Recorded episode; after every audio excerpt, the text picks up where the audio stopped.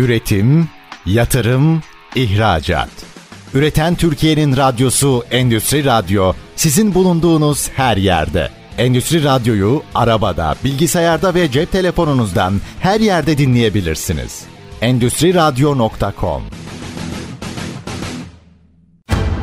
Çetin Ünsal'ın hazırlayıp sunduğu Reel Piyasalar programı başlıyor.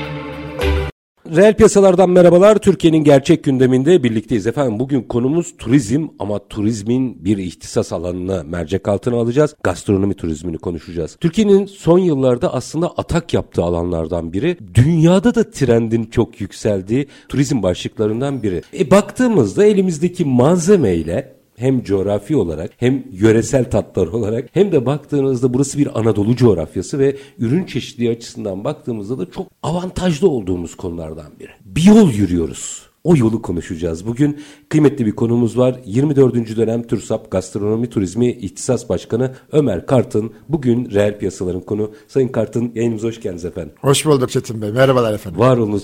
Şunu hep söylüyorum. Turizm deyince insanın yüzü gülüyor. Bilmiyorum, hepimizde böyle bir hoşluk oluyor galiba. Bu da aslında o sektörün ne kadar kritik, önemli, barış dili olan bir sektör olduğunu gösteriyor. Bir de işin içine gastronomiyi soktuğumuzda olay farklılaşıyor. Üstad, biraz şuradan başlayalım. Gerçekten dünyada da Türkiye'de de çok fazla konuşulan ana dallardan biri olmaya başladı. İhtisas konusu olmaya başladı. Neredeyiz hem dünya hem Türkiye açısından baktığınızda gastronomi meselesinde? Çok iyi bir konu aslında. Nereden gireyim? Şöyle başlayayım. Bir kere mutluluk doğru. Ben turizme beni mutlu ettiği için girdim. Harikasınız. Ben aslında mühendislik okudum. Fakat bir zaman turizmde çalıştıktan sonra dedim ki buradan bir parça gençlik zamanı e, harçlık çıkarırım diye başlarken o kadar e, keyif aldım, o kadar mutlu oldum ki. Ana meslek haline geldi. Bir de gastronomiye uzmanlaşınca dediğiniz gibi hayatta niye yaşıyoruz aslında? Çalışıyoruz, para kazanıyoruz, bir yerlere geliyoruz. Ondan sonra işte güzel yerlere gidebilmek, güzel şeyler yiyebilmek için. Benim mesleğim bunu sunduğu için çok şanslıydım. Ömrümü aşağı yukarı kırk yılımı meslekte verdim. Buradan bir şeyler kazandım. Şimdi de gerek TÜRSAB içinde olsun, gerek diğer S T K'lar üzerinden bildiklerimi arkadaşlarıma vermek üzerine görevler edindim. İki dönemdir TÜRSAB'da ihtisas başkanlığı yaptım. yirmi üç ve yirmi dördüncü dönemler. Şimdi yirmi beşinci dönem yeniden seçilecek. Onun için yirmi dördüncü dönem diye ünvanımı söylemeniz doğru oldu. Çünkü yeni Yeniden e, yönetim kurulu seçildi. Yeniden yapılar yapılaşmamız olacak. Şimdi biz neredeyiz? Aslında çok iyi yerdeyiz. Yani dünyada belki de en şanslı ülkelerden biriyiz. Coğrafya açılan bütün kültürlerin kavuştuğu noktadayız. Hı hı. E bir de e, bu coğrafyanın o kadar güzel bir iklimi var ki dünyadaki böyle haritayı açın bakın. Ya çöller güneyde ya tunduralar kuzeyde. Bütün iklimlerin en ılıman olduğu yerde bizim kuşak. Hem kültürlerin kavuştuğu hem coğrafyanın böyle bu kadar bereket sunduğu bir yerde mükemmel gastronomi gelişir. Kümelerin kesişme alanı gibi. Tam öyle. Tam böyle. Yani hani şanslı fakat farkında bir miktar farkındayız. Daha çok farkında olmamız da şunu ifade etmek gerekir. Daha iyi tanıtmak, daha iyi bilinçlenmek, daha iyi sahip olmak, daha iyi pazarlamak tabii. Bunları yapacağız. Daha yolun başındayız. Biz Türkiye'de bunu keşfedeli dört beş yıl oldu açıkçası. Ben de kendi adıma kırk yıllık turizmciyim. Son yirmi yılımda gastronomi uzmanı oldum ama beni gastronomi uzmanlığı daha popüler etti açıkçası. Son dönemin popüler konusu olduğunu kabul ediyorum. Doğru algılıyor muyuz gastronomi meselesini? Tam değil. Yani şöyle algılıyoruz. Dünyadaki algıdan biraz farklı bakıyoruz. Biz son çıktıya bakıyoruz. Yani yemeğimiz çok güzel. Evet, bu harika. Mutfağımız çok iyi. Ürünlerimiz başarılı. Ama bu bir proses. Bir kere başlangıcı tarım ve bu tarım konusunda çok iyi gitmiyoruz. Eksiklerimiz var. Hı hı. Bu tarımı da turizme katmak zaten agroturizm, gastronomi turizmin bir parçası. Doğru. Dolayısıyla dünyayla aynı yere getirebilmek benim derdim. TÜRSAB'da uzun süredir çalışma çabalarım da bu konudaydı. Yavaş yavaş oralara doğru geliyoruz. Yani Avrupa nasıl bakıyorsa, Japonya nasıl bakıyorsa gastronomi turizmi diye. Türkiye'de öyle baksın istiyoruz. Burada tabii çok S T K var. Ee, Aşçıların ayrı birlikleri var, restoran sahiplerinin ayrı birlikleri var. Turizmciler olarak biz tek birlikteyiz gerçi, onda şanslıyız. Bunların hepsinin bir araya geleceği platformlara ihtiyacımız var. Bunu da devlet yapmalı, yapıyorlar kısmen. Üst, daha da çok. Bir üst platforma mı ihtiyaç var? Bravo, ona ihtiyaç var. Hı. Yani gastronomi platformu, gastronomi turizmi platformu diye bunları kurgulayabiliriz. Bu şekilde dünyada başarı modelleri var. Aktarabilirsiniz o başarı modellerinden detayları. Tabii, yani bazı ülkeler, örneğin Peru, örneğin Tayland, devlet aklını birleştirerek ve bu bunun altına da bütün S T K'ları, bütün yapıları, kıymetli şefleri, kıymetli turizmcileri, keza burada bütün bölgenin, kendi bölgelerinin, kendi alanlarının tarih boyunca süzülmüş eski yemeklerini hepsini bir güzel bir havuza topladılar. O havuzun içinden kimini modern dünyaya entegre ettiler. Kimini kitaplarda basıp veya web sitelerinde kullanılacak hale getirdiler. Kimilerini workshoplarda yerli yabancı turistlerine gösterir hale getirdiler. Buradan bir turizm yarattılar. Bu bir model.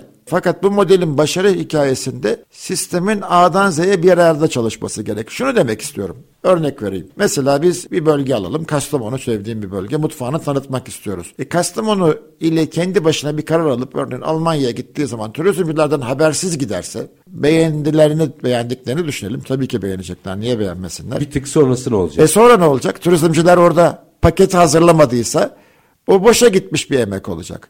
Şefler gitti diyelim, Japonya'da çok güzel yemekler yaptı. Harika yedik. Türkiye'ye gelmek istiyoruz. Nerede var? Nasıl yapılıyor? Bunu da aynı anda pazarlamadık.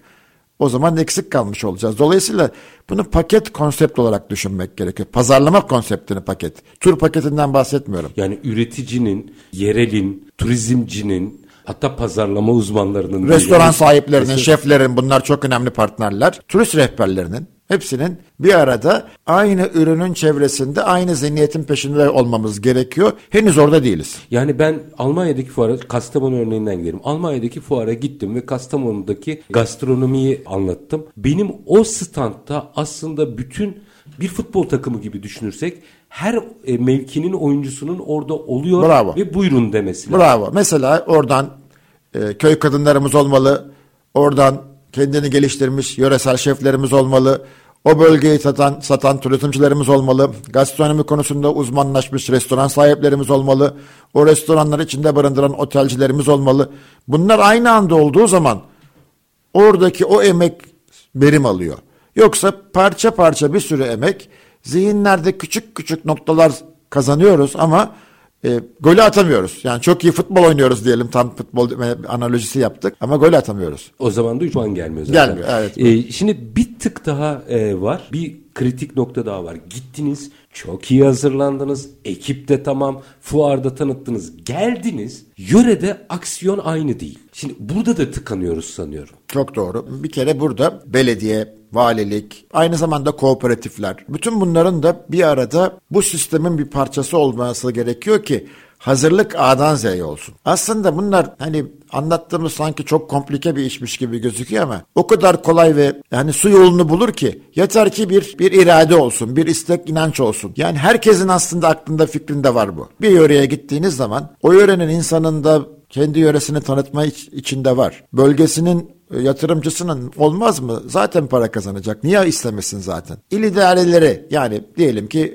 valilik veya belediye. Onlar da kendi illerini tanıtmak istemez mi? Herkes istiyor. Yeter ki o, o iradeyi bir araya toplayacak bir yapı oluşturmak. Çok zor değil. Aslında çok da kolay. Büyük ihtimalle de yakında Türkiye bunda çok daha atımlar, adımlar atacak, göreceksiniz. Doğru bir kurgu yapabilirsek aslında çok çabuk turizm adına sıçrayabileceğimiz alanlardan biri. Fakat ben farklı farklı şehirlere gittiğimde e, gazeteci olarak zaman zaman Anadolu'da muhtelif yerlere gidiyoruz ve orada gördüğüm birkaç handikap var. Onu biraz belki sizde kurgulamakta fayda var. Mesela gittiğimde gerek yerel gerekse merkezi idarelerin hepsinin artık zihninde bir gastronomi turizmi olduğunu biliyorum. Yani diyorlar ki biz turizmle gelişeceğiz, gastronomi önemli. Fakat şöyle bir handikap ortaya çıkıyor.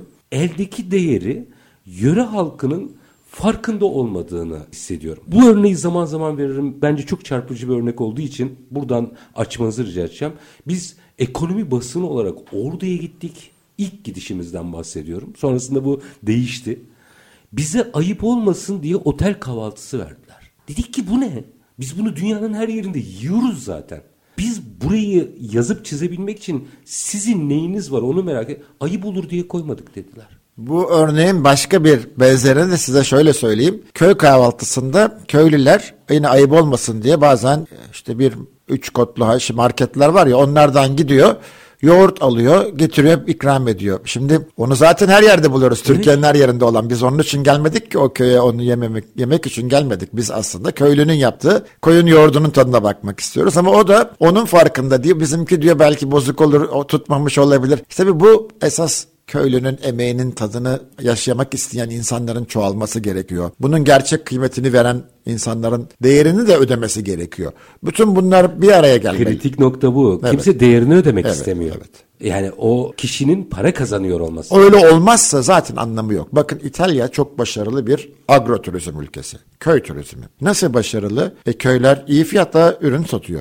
Ucuz değil. Yani İtalya'da Toskana köylerine gittiniz. Güzel bir yemek yemek istiyorsunuz köy ortamı içinde. Hakikaten de yereli çok iyi korumuşlar ama fiyatlar hiç e, ucuz değil. Şehir fiyatından daha fazla. Bu bilinçli olmak gerek. Zaten o kazanmadığı sürece, bu sürdürülebilir kelimesiyle çok kullanıyoruz ya. Sürdürülebilir olmuyor ki. O köylü köy, köyünde kalmıyor. E ondan sonra köy boşaldıkça biz o köy ortamını bulamıyoruz. O lezzetleri kaybediyor oluyoruz. Gittikçe yavanlaşıyoruz. Bütün bu işi terse çevirmek için önce yatırımcının para kazanması gerekiyor. Yani bu köylü de olabilir, küçük restoran işletmesi de olabilir, turizm yatırımcısı da olabilir, turist rehberi de kendini geliştirmek için, ama bunların para kazanacağı bir sistem olması gerek. Çünkü kapitalist sistemde yaşadığımız için gönülden bir yere kadar insanlar çalışıyor. Sonuçta bu işlerin döner bir şekilde çalışabilir olması gerek. E, bölgelerde yavaş yavaş başarımız var. Hatay'da, Kastamonu'da agroturizminde başarımız var. Bazı rotalarda rota turizmleri yaptık. Zeytin yolu, elma yolu gibi, reyhan yolu. Bunlar çalışmalarımız güzel gidiyor. Onları biraz açalım mı? Ama minik bir araya gideyim, yarım kalmasın. Çünkü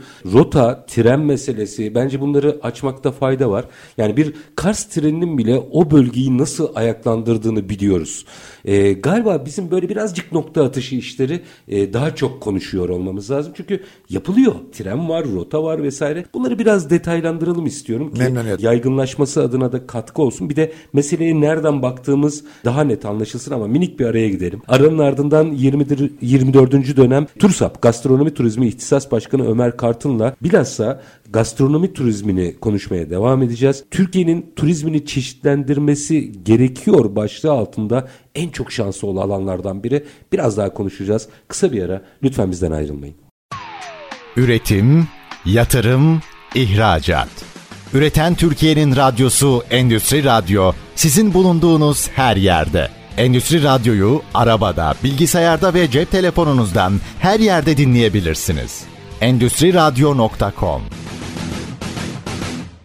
Kısa bir aranın ardından Reel Piyasalar'da tekrar sizlerle birlikteyiz. Gastronomi turizmini konuşuyoruz. Konuğumuz yirmi dördüncü dönem TÜRSAB Gastronomi Turizmi İhtisas Başkanı Ömer Kartın ve virgülü rotalardan atmıştık. Şimdi dünyanın her fuarına gittiğimizi düşünelim. Dedik ki bizde bir gastronomi kültürü var, inanamazsınız. Tamam, geliyoruz. Nereye? Tabii. Rotalar. Biraz açalım burayı. Tam dediğiniz gibi, eğer bir yerde çok iyi gastronomi var dediğinizde o nokta bizatihi kendi başına işte bir kasaba, bir köy, bir yerse evet kullanılıyor ama çok çabuk tüketiliyor. Tüketilmesi çok kolay. Bir noktaya gelmesi ve orayı yaşayıp, hatta o kadar fazla tüketiliyor ki buna İngilizce overuse deyim oluyor. Çok fazla oraya turizm yığılıyor. O kasabaya park edecek sokak bulamıyorsunuz, içeri giremiyorsunuz. Bunu Alaçatı yaşadığı zamanında. Dolayısıyla biz bunu noktasal değil, bir alansal olarak kullanmak. Orijinalliğini yitiriyor bu tabii, sefer. Tabii yitiriyor. Alana da rotayla yaymak mümkün. Yani A noktasından çıkacağız. Arada B'yi, sonra C'yi, D'yi, E'yi gezeceğiz şeklinde yapıyoruz. Örneğin zeytin konusunda yaptık. Çanakkale'den çıkan bir yolumuz var. Çanakkale'den çıktıktan sonra olay tamamen zeytinle değil ki, zeytinin içinde peynir de var. Ezine'de peyniri yaşıyorsunuz. Edremit'te zeytinyağını yaşıyorsunuz. Ayvalık'a geldiğinizde başka zeytinleri görüyorsunuz. Bergama'da yine keza tekrar peynire dönüyorsunuz. Sonra Akhisar'a geliyorsunuz. Başka bir zeytinyağı hikayesi yaşıyorsunuz. Bütün bunları, yani sonuçta Çanakkale, Balıkesir, Manisa hattında bir yol. Bu bir turizm yolu. Yolun içinde gastronomi ile ilgili yani tadımlar var. Zeytinyağlı yemeklerin nasıl yapıldığı, zeytinin nasıl yemeğe dönüştüğü, zeytinin nasıl sıkıldığı, soğuk sıkımın nasıl yapıldığı, onun nasıl lezzetli olduğu, farklı olduğu, onun bir bir nevi şarap tadımı gibi, hı hı, lezzet uzmanı tarafından farkının nasıl ayırt edildiğinin kursu dahi yapılıyor bu rotanın içinde. Farklı konuları öğrene öğrene bir turist Zeytinyağı konusunda belki eksper olacak kadar uzman olmaz ama en azından kendini öyle sanacak kadar mutlu oluyor. Ve döndüğü zaman şehrine ben zeytinyağından anlarım diyor. Çok da güzel bir şey bu. Ve zeytinyağı mutfağına daha çok entegre ediyor. Bakın bu yolla yabancı turistlere yaptığınız zaman ürün ihracatınız da gelişmiş oluyor. Türk yerinde zeytin... mi ihracatı? Evet da. Tabii yani Türk zeytinyağı mükemmel. Ben Edremit'te, Ayvalık'ta bunların hepsini tattım. İtalyan almayalım. Almanya'daki süpermarkette diyecek ki belki Türk zeytinyağını alalım. Yani bu ihracata kadar etkisi çok, çarpan etkisi çok büyük oluyor. Bir de aynı yolu sıradan geçtiğinizi düşünün. Yani işte Çanakkale, Edremit, Ayvalık. Güzel, yani doğa güzellikleri vesaire var ama bu kadar çarpıcı olmaz. Bu yemeklerin, bu hikayelerin, yani bunun içinde Truba'nın hikayesi dahi var. Yani Truba'yı, Truba'yı savaşı kaybettikten sonra bir grup asker yanlarına zeytin alarak Akdeniz'de sağa sola savruluyorlar. En sonunda gidip Roma kentini bulup Roma'yı kuruyorlar. Bu Roma şehrinin kuruluş efsanesi. Avrupa Birliği'nin de kabul ettiği bir efsane bu. A N S askerleri Antandros kentinden yola başlıyor. Ve bu hikaye yani bir kültürel hikaye aslında zeytin yolunun da bir parçası. Dolayısıyla sadece bir gastronomi yolunda yapmak da olmuyor. İçinde bir kültür yolu yapmak gerekiyor. Yemeklerle, workshoplarla, tadımlarla, anlatımlarla zeytin yolunu oluşturduk.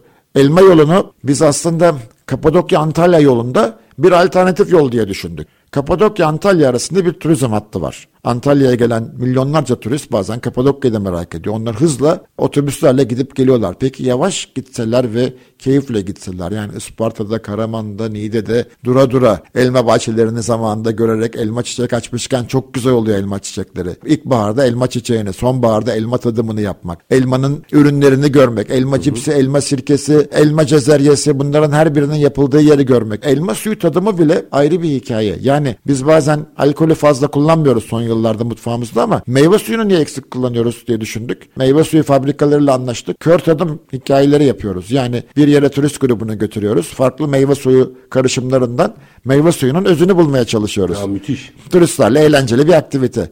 Reyhan yolu Malatya'da çıkardığımız bir yol. Malatya, e, Arapgir, Kemaliye, Elazığ arasındaki bir yol.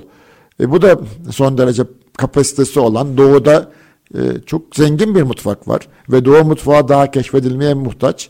Bu yolda o mutfağın daha iyi tanıtılması için reyhan o bölgenin çok özel kendine mahsus bir bitkisi. Reyhan üzerinden gidiyoruz. Daha çok yol rotamız var. TÜRSAB bunlara öncülük edecektir ama başka S T K'lar da burada çalışacaktır. Bu rotalar turizme yeni bakış kazandırıyor olacak. Ve sadece bir maddenin, bir konunun üzerinden gitmiyor olacağız. Aynı zamanda o rotanın mutfağını da tadımlamakla söz konusu olacak. Yani Kuzey Ege mutfağını zeytin yolunda, İç Anadolu mutfağını elma yolunda tadımlamak gibi konularda içine entegre ediliyor. Orada birkaç verdiğiniz örneklerden ben birkaç de. detayı açmak isterim. Tabii. Mesela bunlardan birincisi sanıyorum Aydın'daydı. Hepimiz zeytin biliriz. Aydın ekonomisiyle ilgili bir e, organizasyona gittiğimde orada Kuşadası'nın Aydın'daydı. Bir zeytin müzesi gezdim. Mesela ben zeytinin zamanında, zeytinyağının tabii, zeytinyağının ilaç olarak kullanılmaya başlandığını orada öğrendim. Ye ve git değil de bir kültürü anlatmak gereğini nasıl organize edeceğiz? Oradaki müze mesela her şeyi bitirmişti. Bir özel şirkete ait bir müzeydi. Ama o günden sonra mesela benim zeytinyağına bakış açım değişti. Bunu nasıl organize edeceğiz? Bunu şehirler yapacak. Ben bugün sizle konuşmamdan çıktıktan sonra Çanakkale'ye gideceğim. Çanakkale Ticaret Odası'nın bir projesi var. Çanakkale Gastronomi Evi veya Gastronomi Müzesi hazırlıyor. Çok güzel bir proje. Beraber ne yapabiliriz onu konuyu konuşacağız. E, dünyada olay bu artık. Hikayesini merak ediyor herkes. Yani e, hikayeleştirmediğiniz A'dan Z'ye onu e, o hikayeyi bütünlüğü içinde hissettirmediğiniz bir şeyde başarılı olamıyorsunuz. Hikayeyi kurgulamak gerekiyor. Bu aslında içinde yani sadece turizmciyi çok aşıyor. Bir senaryo yazarı da gerektiriyor. Bir edebiyatçı da gerektiriyor. O hikayenin içinde tarihçi de gerekiyor. Yani zeytinde biraz evvel söyledim. Roma'nın kuruluş efsanesini alıp zeytinle entegre etmemiz gerekiyor. O hikayeyle öyle birleştirdiğimiz zaman ey Avrupalılar bakın Truva'nın askerleri geldi. Avrupa'nın kültürünü bugün Avrupa Roma kültürü üzerine kurulu. Roma medeniyeti üzerine kurulu. O medeniyette Anadolu'nun Truva kentinden, Çanakkale'den çıktı. Ve bu çıkarken de yanlarında götürdükleri şey de zeytin ağacıydı, ya. zeytindi. Yani bu toprakların çok kıymeti var. Bu hikayeyi böyle hissettirirseniz turiste içleri ürperiyor. O ürperdiği zaman, onu enerjiyi hissettiğiniz zaman orada başarı oldu olduğunu hissediyorsunuz zaten. Aidiyet hissediyor ve aslında başkalarını da yolluyor. Aynen öyle. Ya da yeniden geliyor. Yine verdiğiniz örneklerden biri mesela elma meselesi. Bununla ilgili iki açılım yapacağım. Orayı değerlendirmenizi rica edeceğim. Birincisi mesela ben Eğirdir'in iki binli yılların başında Eğirdir'e gittiğimde çok kapalı devre bir yerdi. Biraz da böyle hani ya turist geldi falan durumuydu. Sonra Antalya'dan gelen ada, Eğirdir'deki ada sayesinde Antalya'dan gelen turistleri keşfettikten sonra bir iki bin üç ve iki bin on bir sekiz senelik bir farkla, arada da gittim ama sekiz senelik bir farkla ilçenin, Isparta'nın Eğirdir ilçesinin rahatladığını, turizmden para kazandıktan sonra hizmet farklılaşmasının geldiğini ve meseleyi sahiplendiğini gördüm. Buradan neyi söyleyeceğim? Bunu biraz değerlendirin. Mesela elma dediniz. Gerek Isparta'da gerekse Eğirdir'de elma kişilere aittir bahçeler. Şimdi ben o kişiyi turizme nasıl dahil edeceğim? Yani kendi bağını veya elma bahçesini turiste açmasını nasıl sağlayacağım? Biraz bu konuyla ilgili fikirlerinizi de merak ederim. Memnuniyetle bu konuda da çalışıyoruz. Ee, çalıştık da. Mesela Japonya bu konuda çok iyi bir örnek. Japonya'da çok ünlü bir Fuji Dağı vardır. Fuji Dağı eteklerinde de Japonya'da çok az sayıda yetişen sınırlı bağlardan muskat üzümleri ve o üzümlerin o kadar çok ürünlerini turiste dönüş, turizme dönüştürmüşler ki onun jölesini yapmışlar, suyunu çıkarmışlar, şaraba dönüştürmüşler, yemeklere koymuşlar. Her bahçe, her yer neredeyse turizme nasıl katılmış? Sistemi gördüm, kooperatif. Turizm kooperatifleri. Yani tarım da aslında bir elma bahçesi, işte sattığınız elmadan ibarettir. Başka bir şey yoktur. Ve verimli, o bereketli olması için belli bir sayının altında üretim yapıyorsanız size külfet bile olabilir. Hatta yediğinizi yer öbürünü atarsınız belki. Çünkü küçükse elma bahçeniz verimsizdir. Ama eşe dosta dağıtılır onlar. Ancak o kadar. Belli bir sayıya ulaşmadığı için ve onu bir süre daha götürürsünüz. Babamdan kaldı, ne yapacağım diye düşünür. Bir süre sonra belki elma ağaçlarını söker gider ve böyle böyle kaybederiz. Halbuki o küçük küçük alanlar butik konulara dönüşürlerse, her biri kendi üretimine, kendi konusunu yaparsa bambaşka yapı olur. Isparta Uluborlu. Japonya'dan ilkbaharda kiraz çiçeğini görmeye gelen, sakura o denir ona, turistler ağırlıyor. O çünkü neden? Pazarlanması becerildi. Şimdi elmada bunu becermeye çalışıyoruz. Yani küçük bir elma bahçesinin tarihini, hikayesini, bütün geçmişini, geleceğini, her şeyini değiştirebiliriz. O çiftçiye dokunduğumuz zaman onun ona bir talih, ona bir kısmet veriyor olacağız. Ama o da bu kooperatif içinde kısa dönemli kar düşünmemesi gerekiyor. Yani bizimle çalışılması gerekenler uzun vadeli bakanlar. Gastronomide en büyük sorunumuz o. Aslında bu İstanbul'daki kuru köfteciden tutun, işte Anadolu'daki tüccarlara veya işte küçük sanayicilere, çiftçilere kadar. Herkes kazanmak istiyor ama çabuk kazanmak istiyor. Birden olmaz. Lütfen bunu sürdürülebilir yapalım. Bu kelime çok önemli. Yani bunu böyle konuşuyoruz ya, dünyada çok meşhur bu kelime. İçini dolduramıyoruz. İçi do- çok önemli bunun. Yani bir kere kazanırız, iki kere kazanırız. Ama devamlı kazandığınız zaman o iş başka bir şey oluyor. O zaman toplam verimi çok arttığı gibi çoluğunuza çocuğunuza kalacak bir şey ve köyde, kırsal alanda oranın kaderi değişiyor. Oranın kaderi evet, değiştiği evet. zaman Türkiye'nin kaderi değişecek. Değerinde ama sürekli kazanmayı anlatmamız gerekiyor galiba. Kesinlikle. Tam kelimeyle bu. Yani bir kere çiftçi tabii ister istemez yapısı işi gereği iklime bağlı, yani bir nevi Allah ne verdiyse diyor derler zaten. Hı hı. Öyledir üretim. Bu kadar risk, bu kadar sıkıntı içindeyken, onun kazanma riskleri çok darken, yani kar imkanları, o karı çoğaltmazsak adam durmaz orada. Durmadığı sürece de biz o tarım zenginliğimizi kaybedersek, üretim zenginliğimizi kaybedersek gastronomi zenginliğimiz kaybolur. Bütün gurur duyduğumuz ve dediğimiz çok güçlü olan bu gastronomi aslında topraktaki zenginliğimiz sayesinde var. Ne zaman ki toprak gücümüzü kaybedersek o zaman sıradanlaşırız. O yemeklerin reçeteleri, İşte Tokat'ın yaprak sarması çok yani. Güzel. Niye güzel? Yaprak güzel. O yüzden. Yoksa ya orası Tokat'ta olduğu için. Onu yani. Olduğu için güzel. Yoksa hani Almanya'dan, Fransa'dan, bağlardan da yapraklar çok güzel. Oradan da getir ama olmaz. Onu yaptığımız zaman bütün gücümüzü kaybederiz. Üstad, bir de orada kaç kişi gelecek diye bir handikapa hep şahit oluyorum. Şimdi işte yüz dolara on tane adam geleceğine bin dolara bir tane adam gelsini anlatamıyoruz bir türlü. Tokat'ta galiba bir doktor bırakmış mesleğini, orada bir yer almış, onu gördüm. Gittiğimizde Orada yaklaşık on ya da on beş turist vardı. Ve tarlada çalışıyorlardı. Şimdi bu, bunu anlatmamız gerekiyor. Bir deneyim ekonomisine geçtiğimizi sanıyorum.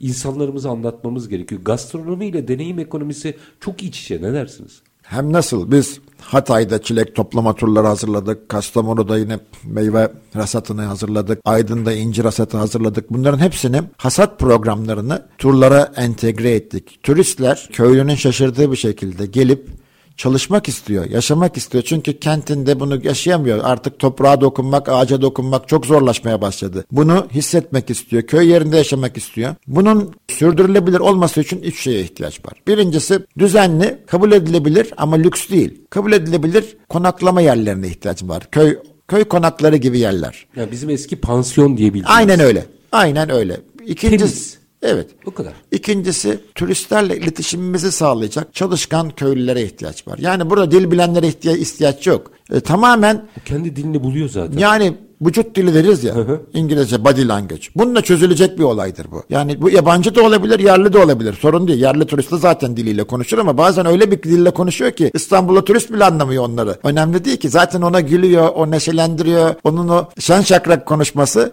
bize keyif veriyor. Yani bu tip köylüye çalışan, bizle beraber çalışacak köylüye ihtiyaç var. Üçüncüsü de bölgenin yatırımcılarına. Yani böyle çiftlikleri kuran yatırımcılara böyle yerler lazım. Bunları ne kadar çoğaltırsak bunları pazarlaması daha kolaylaşacak bizim için. Elimizde sınırlı var. Türkiye'de bunlar inanılmaz kapasitede ama çok az sayıda. Şimdi minik bir araya gideceğim. Aranın ardından bu işin patronajını biraz konuşmak istiyorum. Çünkü elbette herkes kendi ölçüsünde yaptığı işin hakimi olsun. Onda da bir sıkıntım yok. Fakat günün sonunda bunun dünyaya satılabilmesi için, yani o yüz dolarlık adam yerine bin dolarlık adamı buraya getirebilmek için birinin patronajında bu işin yürümesi gerekiyor. Sanki o da turizmciler gibi gözüküyor.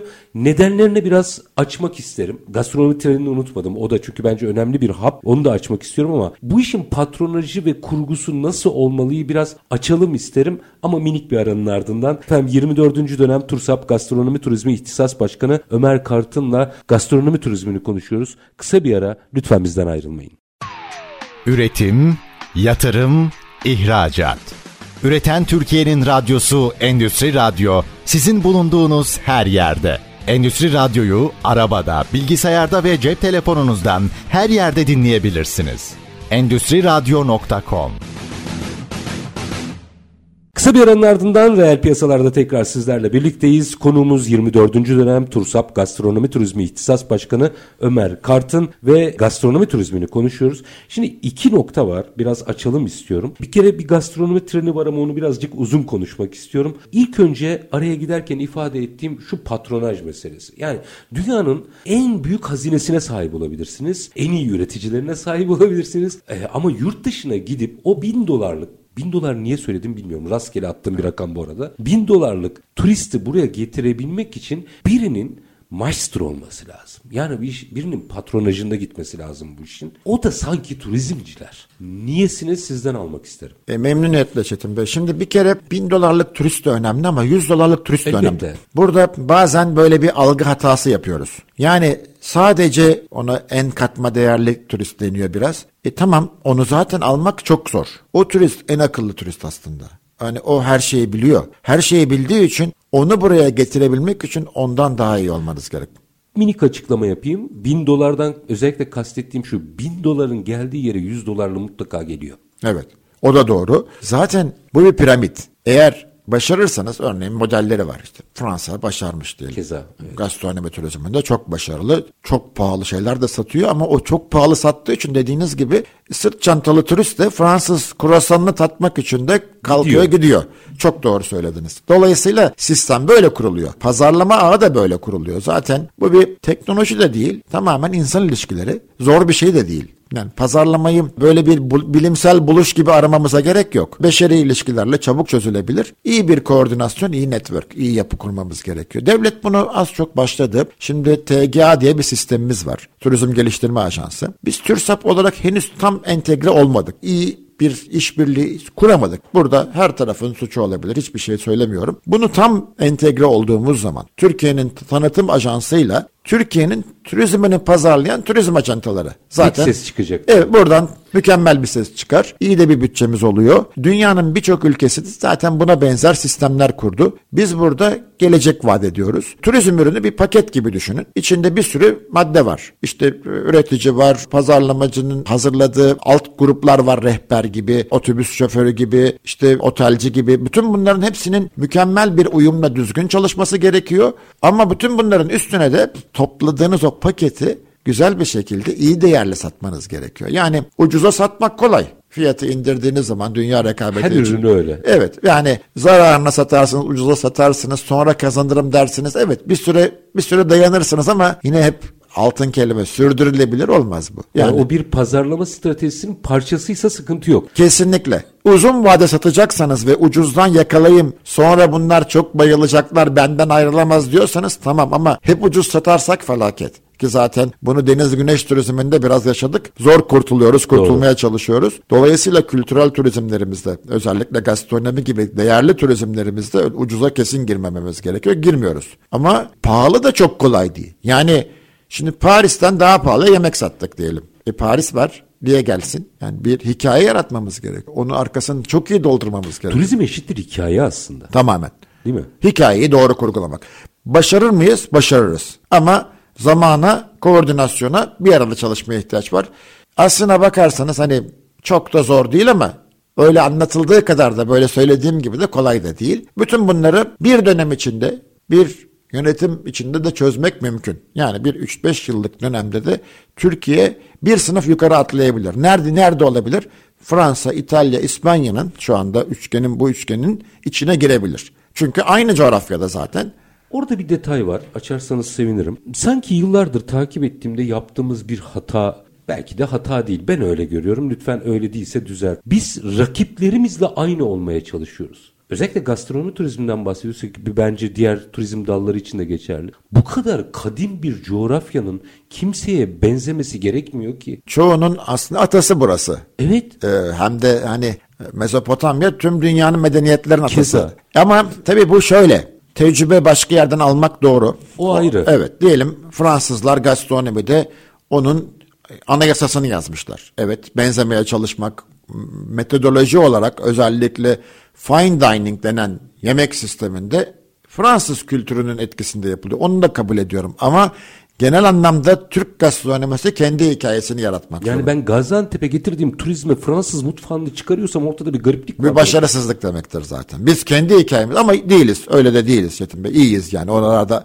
Fakat onun da pazarlanması, şimdi dünyada bir alışkanlık var, bir sistem var. Her şeyin içine yenilik koymak çok kolay değil. O yeniliği güçlü olarak yapabilirsiniz. O gücü de bütün elementlerin bir arada çok sıkı demir gibi olmasıyla yapabilirsiniz. Yapacağız, yaparız. Bunlar çok kolay değil. Yani şöyle çok kolay değil. Bir araya getirebilmek Türkiye coğrafyasında sıkıntılarımızdan biri. Biliyorsunuz işte evet. En önemli eksikliğimiz egoları yıkmak gerekiyor. Şurada ben kendi adıma hizmet vermeye geldim. TÜRSAB'a veya turizme borcumu ödemeye geldim. kırk yıllık turizmciyim, kazanacağımı kazandım. Artık mesleğime, meslektaşlarıma hizmet verme. Bu zihniyetteki insanların daha çok elini taşın altına koyması gerekiyor. Biz olabilmesi lazım. Evet, ve bir hizmet verme kültürünü, memleket için çalışma kültürünü yaşamamız gerekiyor. Evet, kazanmak sonunda olabilir ama önce kazanmak isteyenler zaten önce işini yapsınlar. Hı hı.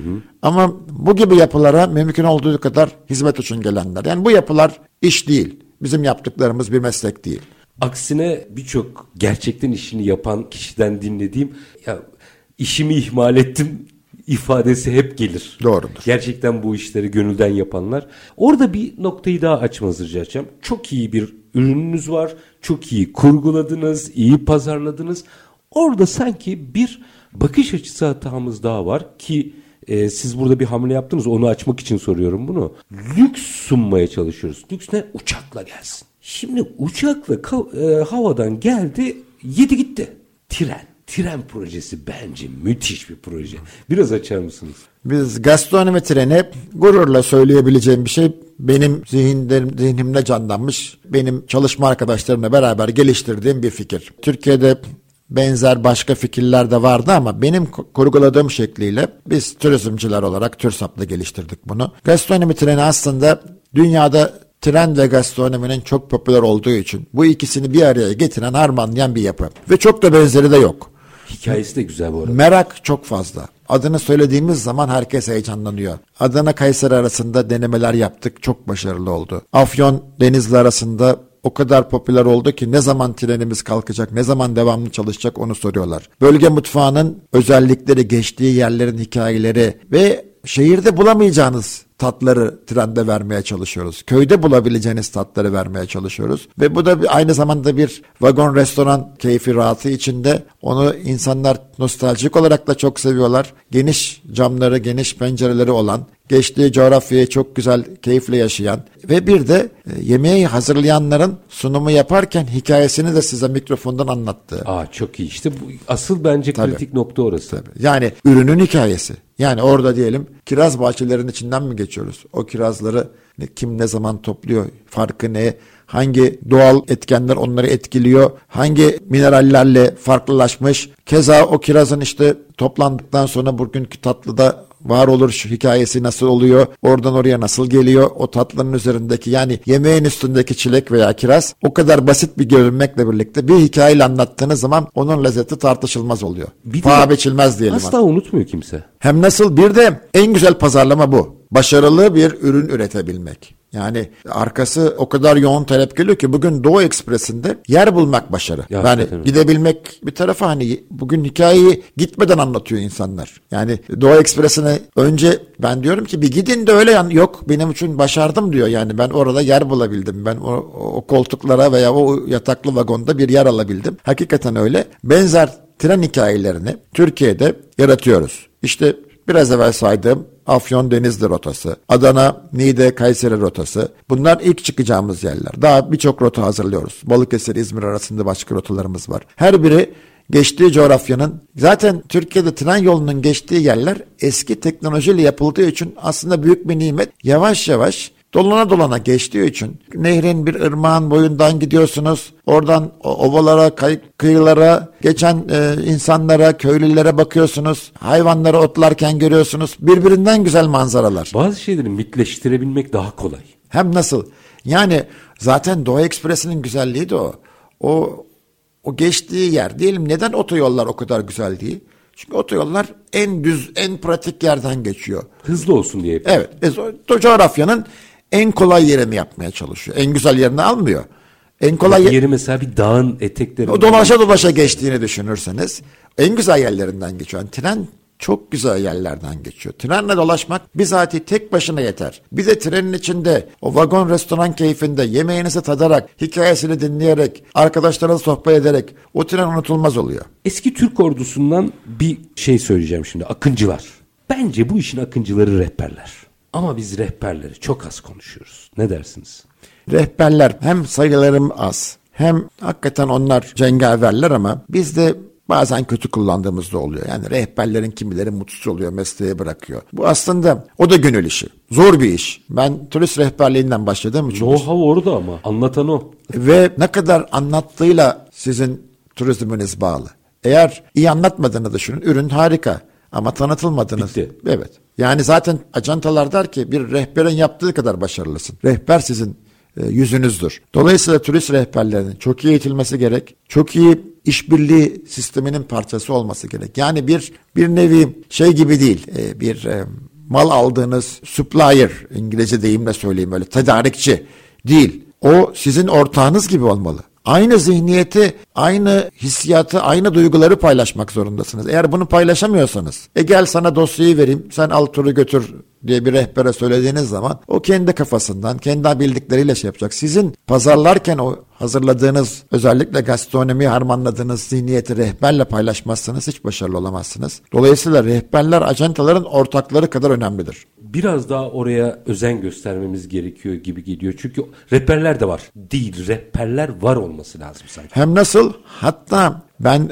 pazarlama ayağında rehberlerden daha çok yararlanmamız gerektiğini düşünüyorum. Yani bir gün bir pazarlama yapısı kuruldu. T G A diye bir yapımız var. Acentalar biz daha fazla içinde olmak istiyoruz. Evet, belki devlet bize bunu açacak ama rehberlerin de bu yapının içinde olmasına kesinlikle inanıyorum. Yani muhatap olan o çünkü. Evet ve o yörenin diyelim X ülkesinde bir pazarlamaya gidiyorsunuz. O ülkeyi niye tanıyan o?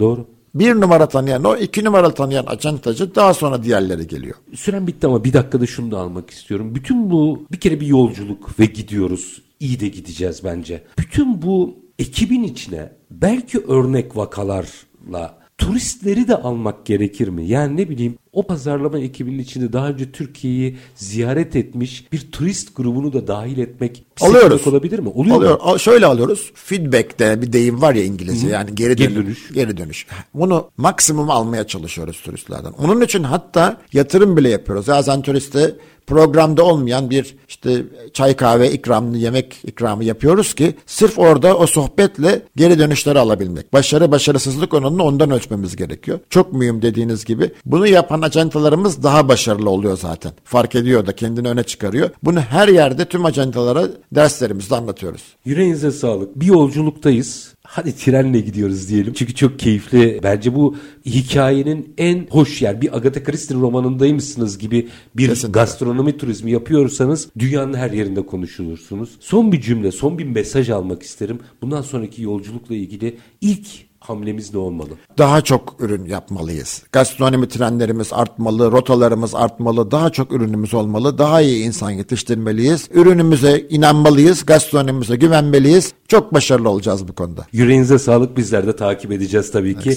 yirmi dördüncü dönem TÜRSAB Gastronomi Turizmi İhtisas Başkanı Sayın Ömer Kartın, çok teşekkür ediyorum. Ben teşekkür ederim. Var olunuz. Efendim biz bugün reel piyasalarda turizmi, gastronomi turizmini konuştuk. Farklı farklı boyutlarıyla hem dünü hem bugünü hem de yarına ilişkin aslında projeksiyonlarıyla yapılmış ürünlerle bir kurguyu sizlerle paylaştık. Bir daha hatırlatayım, bugünkü konuğumuz yirmi dördüncü dönem TÜRSAB Gastronomi Turizmi İhtisas Başkanı Ömer Kartın'dı. Biz reel piyasaları her zamanki gibi bitirelim. Şartlar ne olursa olsun paranızı ticarete, üretime yatırmaktan, işinizi layıkıyla yapmaktan ama en önemlisi vatandaş olup hakkınızı aramaktan vazgeçmeyin. Hoşçakalın efendim.